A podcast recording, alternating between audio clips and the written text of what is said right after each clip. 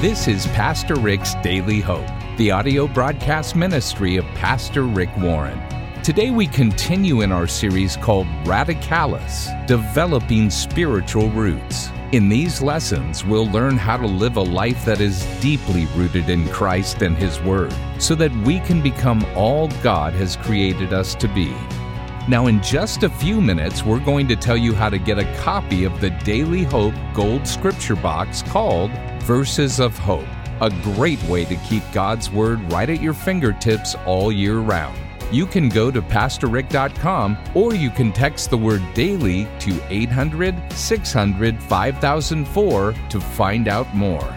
Now, here's Pastor Rick Warren with part three of a message called Radical Gratitude. Now, there's a guy in the Bible named Habakkuk. And I, I, always like to bring these guys from the little books in the Old Testament in because one day you're going to get to heaven and Habakkuk's going to come up to you and say, Hey, how'd you like my book? and I don't want you to look like a doofus, like, Oh, oh, Mr. Habakkuk, I didn't even know you were in the Bible. So I want to make sure you know who these guys are so you when you get to heaven, you're not embarrassed. And you could say, Oh, you know, I really liked what you said in chapter three, Habakkuk. That was good. That was really good. Okay? And here's what Habakkuk said. He was going through tough times, and he says, You know, even though the fig trees have no fruit and no grapes are growing on the vine, and even though the olive crop failed, and even though the fields produce no grain, in other words, I'm going through recession, my business is in the tank. And even though the sheep are all dying and the cattle stalls are empty, in other words, he said, my portfolio has hit the skids, my 401k has become a 101k. He goes, even though all this is happening, I will still, I will still, I will still be joyful and glad. Why? Now, he's not thanking God for all the bad things that have gone wrong, not for those things. He's saying, What's his cause of gratitude? I will be joyful and glad because, here's the cause, the Lord is my Savior. Everything else stinks in life, but I can be grateful because the the Lord is my Savior. He will pull me out. He'll bring me through this. He'll help me out. I'm not on my own. I'm not by myself. He hadn't left me abandoned. I'm not an orphan. He's saying, I will still give thanks to God. That is the ultimate test of faith. Can you thank God when life stinks? That's the test of whether you're a shallow Christian or a deep one, whether you got spiritual roots or you're just superficial?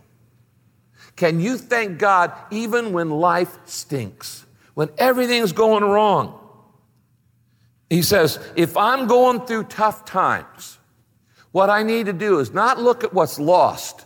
I need to look at what's left. I need to look at what's left, and I need to be grateful for that. And no matter how bad things are in my life, there's always, always thousands of things I can be grateful for. And no matter how bad things are in my life, there's always, always the fact that I can be thankful to God just for being God. And that He has promised to see me through these situations, to help me out, to strengthen me, to care for me, to do miracles, to answer prayers. He's always promised, even when things don't go my way, that He can work it for good in my life. And so ultimately, the plan is in action. That is faith. God's will is radical gratitude. In all things, give thanks. Why? It honors God, it creates fellowship, it develops faith. Number four, it serves others. Radical gratitude, the attitude of gratitude that says, I'm just going to walk through life being grateful in every situation, no matter what times of plenty, times of tightness, good, bad, right, wrong, whatever. I'm just going to be grateful in every situation. He says that actually serves others. It becomes a ministry. Did you know? We, have talked about this many times that every Christian, every believer is a minister. You are a minister. You have a minister. You're not a pastor, but every Christian is a minister. What does that mean? It means we are to serve other people. We're saved to serve. And you can have a ministry called the ministry of appreciation. Do you know what the word appreciation means? Well, if you've ever bought a car, you know the meaning of depreciation. Okay? The moment you drive it off the lot, it's worth less than you paid for it. Even if it's brand new, you take it back, it's worth less. Depreciation, it means to decrease in value. If you've ever bought a house, you know the meaning of both appreciation and depreciation. You've seen the value go up and you have seen the value go down. To appreciate means to raise in value, and this is a ministry. When you appreciate your husband, you raise his value. When you appreciate your wife, you raise her value. When you appreciate your kids, you raise their value. When you appreciate your coworkers, your staff, the people you work with in the office, you raise their value to you and to the company. When you appreciate your boss, you raise her value or his value. The ministry of appreciation raises the value of people. And that's why God says radical gratitude is a ministry. You can just go around making a ministry out of raising the value of people simply by appreciating them. Going around and, uh, you know, one of the things I've discovered is that everybody in life needs massive doses of encouragement. I've never met anybody who says, oh no, I don't need a compliment. I have too many. Please stop, please. Really, please, please stop. I, I, am too affirmed. Please don't, don't give me any more.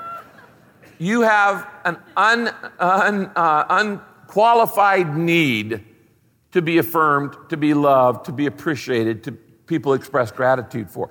And you can, and so does everybody else. And if you want to be used of God, here's a little secret affirm everybody, appreciate everybody show gratitude to everybody.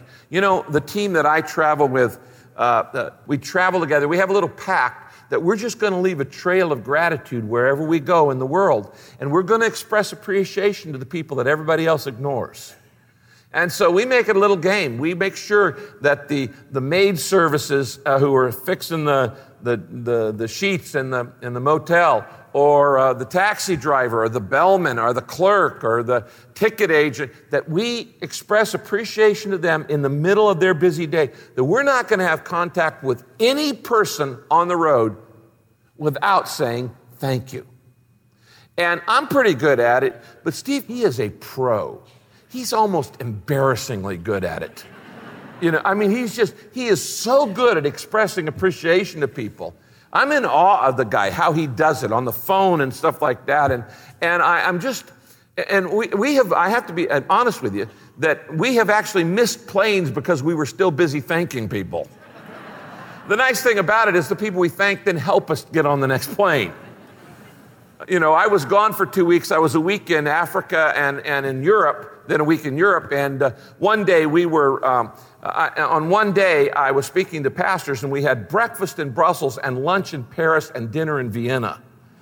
And all in the same day, and I'm speaking to these groups of pastors, and we're just leaving a little trail of people everywhere we go. It's so funny because in Vienna, I was sitting in a taxi, and an elderly lady, 89, a 79 year old woman, 79 year old woman, and her husband come on, knock on the window. I roll the window down. She goes, I'm a fan friend of yours on Facebook.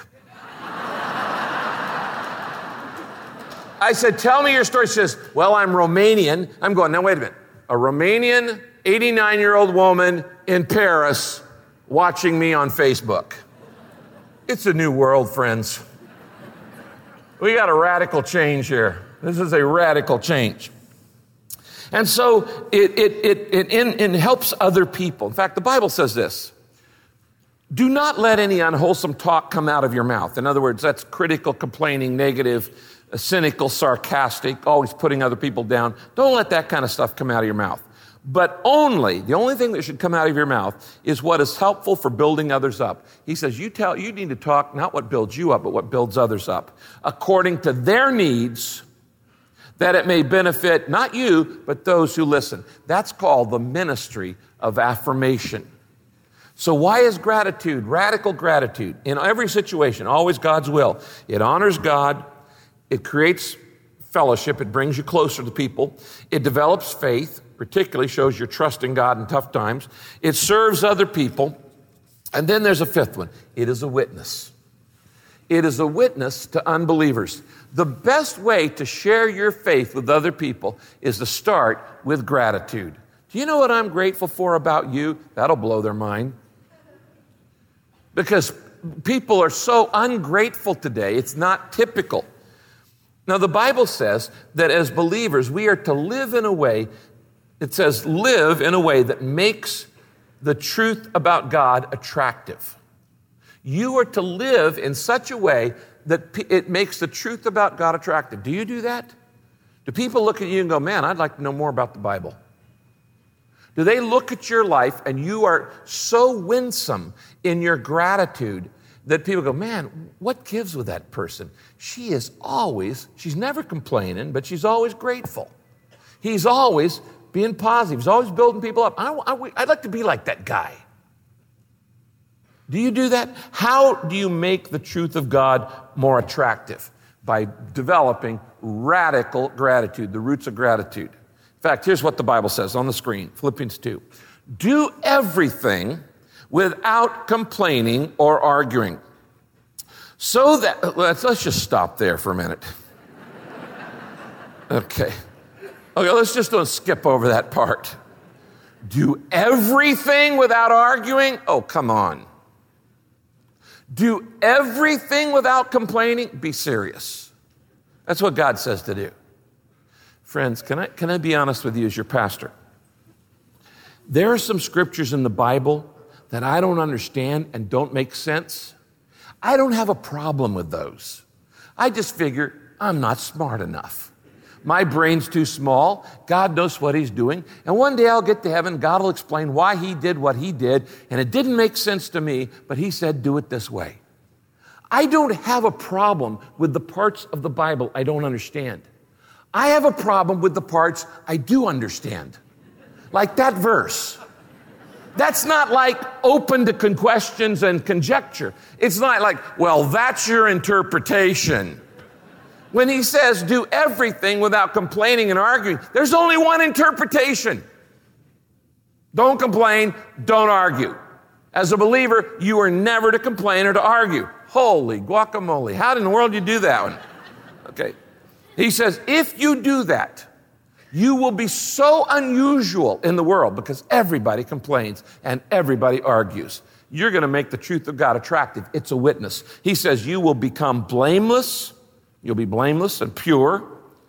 It'll show you're a child of God without fault. He said, You'll be faultless, if you could do that, in a crooked and depraved generation, which is cynical and sarcastic and critical, in which you shine like stars in the universe. We sing that song, We will shine like stars in the universe because we're living for your glory. How do you live for God's glory? You don't complain and you don't argue, but you're grateful in every situation. That would change the world. That would bring millions of people to Christ. Not our protest signs, but our gratitude. And he says that will be so. You see, Christians should be known for radical love, radical kindness, radical joy, radical gratitude. There's a word for that. It's called Christ like. The problem is, we're not doing a very good job of this. We really aren't. This week I read some depressing statistics in, in uh, World Magazine. They did a survey nationally how Americans under 30 view evangelicals. Now, who's an evangelical? You are.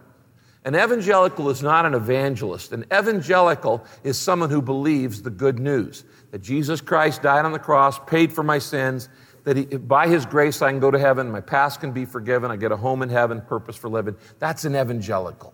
You're an evangelical. It comes from the word evangel, which is the Greek word for good news. That's all it is. Somebody who believes the good news. So they did a survey how Americans under 30 view evangelicals. And here were the results 85% said they're hypocritical, 78% of Americans said they're old fashioned. Hmm. 75% said they are too involved in politics. 72% said out of touch with reality. 70% said insensitive to others. And 68% said boring. we're not doing a very good job of representing Jesus. If that's what the world thinks of us, we're not doing a very good job. Why? Because we're not radically loving, radically kind, radically compassionate. We're really no different than anybody else. And we, what we need is a radical change in the way we act to be like Christ, to have those roots. And my goal, my desire, my dream, and I want you to be a part of this, is that they take this survey 10 years from now and they get a whole different list. And they go, you know, when I think of evangelicals, I think of those are the people who help you when everybody else walks out of your life. Those are the people who give you a second chance, like in Celebrate Recovery. Those are the people who they stand for the truth, but they share it in a loving way. You can disagree with somebody and still love them. Those are the people who are kind. They are generous to a fault. Those are the people who give you the shirt off their back. They're the people who act like Jesus. They care for the poor and the sick. They help educate the next generation. They do all the things that the peace plan does. That's what the church needs to be known for. Not for boring, negative, and all these other things. This is Pastor Rick's Daily Hope. We're so happy you've chosen to study along with us today. You can get hope and encouragement from Pastor Rick delivered right to your inbox every day. Just go to PastorRick.com and sign up for his free daily devotional. Rick will be back to close out our time today, but first, you know, in order to live for God in the most meaningful way possible, we need to have His Word deep down in our hearts. That's why Pastor Rick created a spiritual growth tool called the Verses of Hope Scripture Box. Here's Rick to tell you more. One of the most powerful ways you can transform your spiritual life is to memorize Scripture. You say, I can't do that. Oh, yes, you can. The Bible says in Proverbs 7, verse 2 Guard my words as your most precious possession. Write them down and keep them deep within your heart. To keep them deep in your heart, you have to remember them. That's why I've had my team create a beautiful gold scripture box so you can practice memorizing the verses that we give you and some that you can develop on your own. Now, we've started a collection of 40 verses about hope. These are going to encourage you when you feel down and discouraged. It's a collection that will help you keep God's word in you so you have it when you need it. Now, I had a graphic artist create Bible verse cards with multiple graphic designs and really cool colors, so you're going to enjoy studying these verses. It's not just words on a blank card, but the colors will actually help you remember uh, these Bible verses.